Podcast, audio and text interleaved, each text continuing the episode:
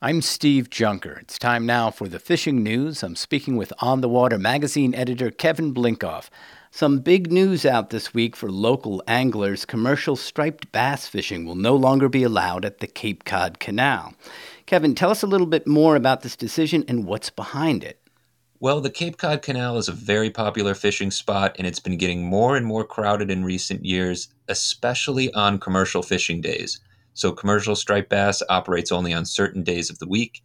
And what local people were noticing is that certain nuisances such as illegal parking, uh, trespassing over private property, and interfering with other recreational uses of the canal, like biking and walking, those were becoming an issue on commercial fishing days, in particular when the crowds would swell during periods of really good fishing on the Cape Cod Canal. So the hope is that by closing the canal to commercial striped bass fishing, crowds will lessen a little bit and it'll still be open for recreational fishermen, but there won't be quite so many problems with crowding. There's also an aspect to policing uh, about this, about the, the catches that people are keeping there along the canal. Is that right?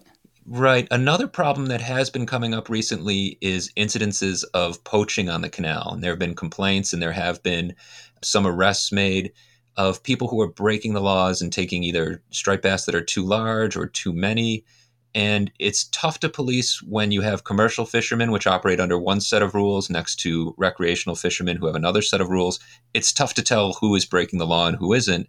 So, right now, with the recreational fishing limit being one striped bass between 28 to less than 35 inches, and the commercial striped bass fishing allowed only over 35 inches, it's two separate sets of rules. And so, by eliminating the commercial side, Basically, if you're on the canal, you should only be keeping one bass between 28 and less than 35 inches. So the Army Corps of Engineers who operate the canal were involved in making this decision, but there are concerns among fishermen about the kind of precedent this sets going forward. Right, there is some concern among fishermen. If we close out commercial fishing now, is the next step, say, to not allow night fishing on the canal or to maybe close the canal to fishing altogether? There's still some issues with the crowds that come with recreational fishing.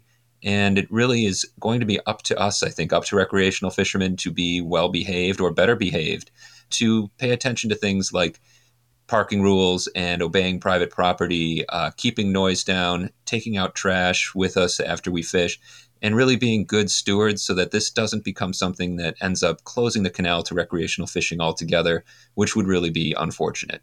It's really a remarkable, you know, we like to say world class fishery with nothing else like it in the world.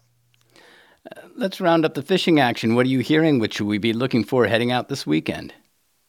Well, we had a little bit of a late start to the striped bass season in terms of big fish showing up, and we've been saying any day now, and I think I can say they are finally here in the past few days, we've been getting a lot more reports of big striped bass, 20 pounders, 30 pounders even, starting to show up in places around Buzzards Bay and in Vineyard Sound.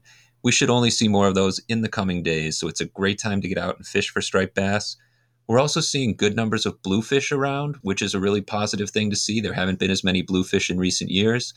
And of course, black sea bass has been an excellent fishery for many years. Black sea bass fishing is hitting its peak. It's a great fish to catch, very delicious to eat.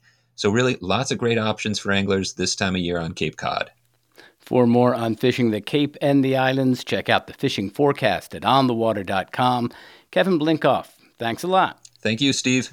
For WCAI's The Fishing News, I'm Steve Junker.